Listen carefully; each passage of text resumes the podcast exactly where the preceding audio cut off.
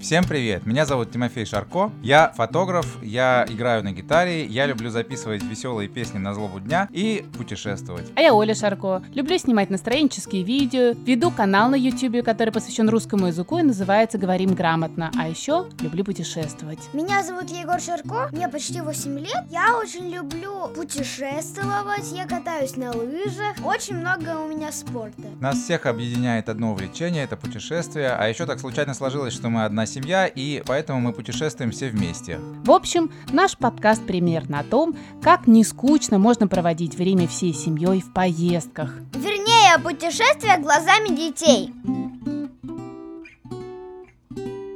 Детский подкаст «Колесо обозрения» о путешествиях глазами детей. Ни для кого не секрет, что о путешествиях пишут и рассказывают многие. Рекомендуют, делятся впечатлениями, воспоминаниями, забавными историями, которые с ними приключились в том или ином городе. Составляют списки обязательных мест для посещения, самых красивых уголков мира, необычных отелей и уединенных пляжей. Советуют, на какую именно башню стоит подняться, чтобы вид был сногсшибательный и не такой, как у всех в Инстаграме. В общем, что ж говорить, travel подкастов много. Даже мы не успеваем за всеми следить. Но наш отличается в первую очередь тем, что он детский. Он о детских впечатлениях и эмоциях. Мы будем говорить не только о парках, аттракционах, а обо всем, что понравилось Егору и, соответственно, может заинтересовать и других детей. Нам всегда было комфортно путешествовать втроем. Мы не оставляли Егорика с бабушками и дедушками, даже когда он был совсем маленький. Не пережидали этот сложный период от года до трех, когда дети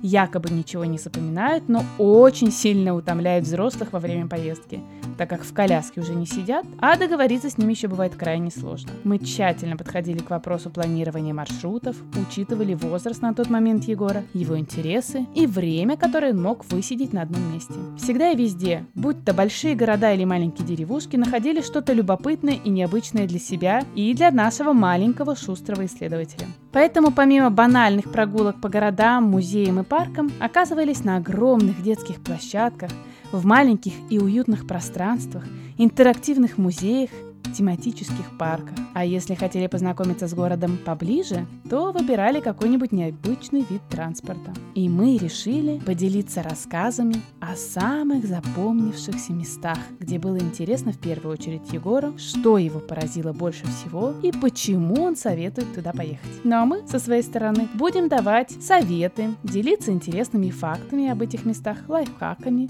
которые не помешает знать, если тоже соберетесь туда. В общем, присоединяйтесь, будет интересно. Колесо обозрения.